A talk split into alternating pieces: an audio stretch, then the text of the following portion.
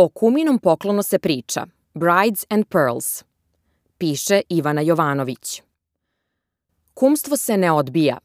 To je svima jasno. I ogromna je čast i sreća za jednu devojku kada je drugarica pozove da joj bude kuma na venčanju.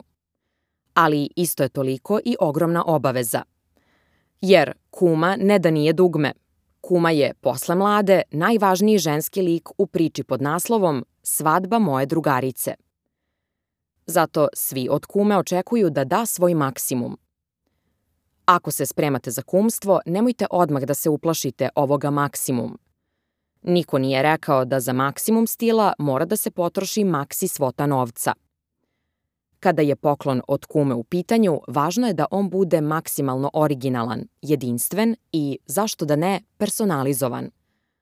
U potrazi za savršenim poklonom.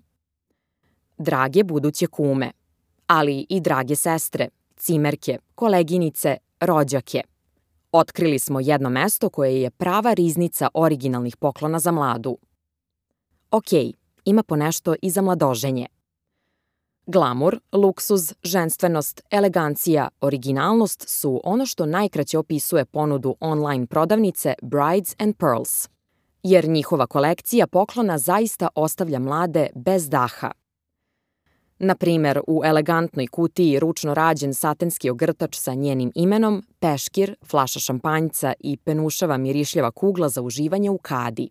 Ili satenski kimono, spavačica i peškirić sa različitim ispisima. Zatim prelepe šolje, bedževi, majice i razni elegantni aksesoari za cool svadbu i isti takav imidž jedne super kume. Baš sve brzo dostupno, po meri i za prihvatljiv budžet maxi stil, ali ne i budžet. I šta kažete sada na te ogromne kumovske obaveze? Pa i nisu tako strašne. Zapravo, kada dopustite originalnosti i dobrom stilu da vas vode kroz avanturu jedne kume, ta avantura će dugo da se pamti i o njoj će svako da priča. A upravo to je maxi efekat.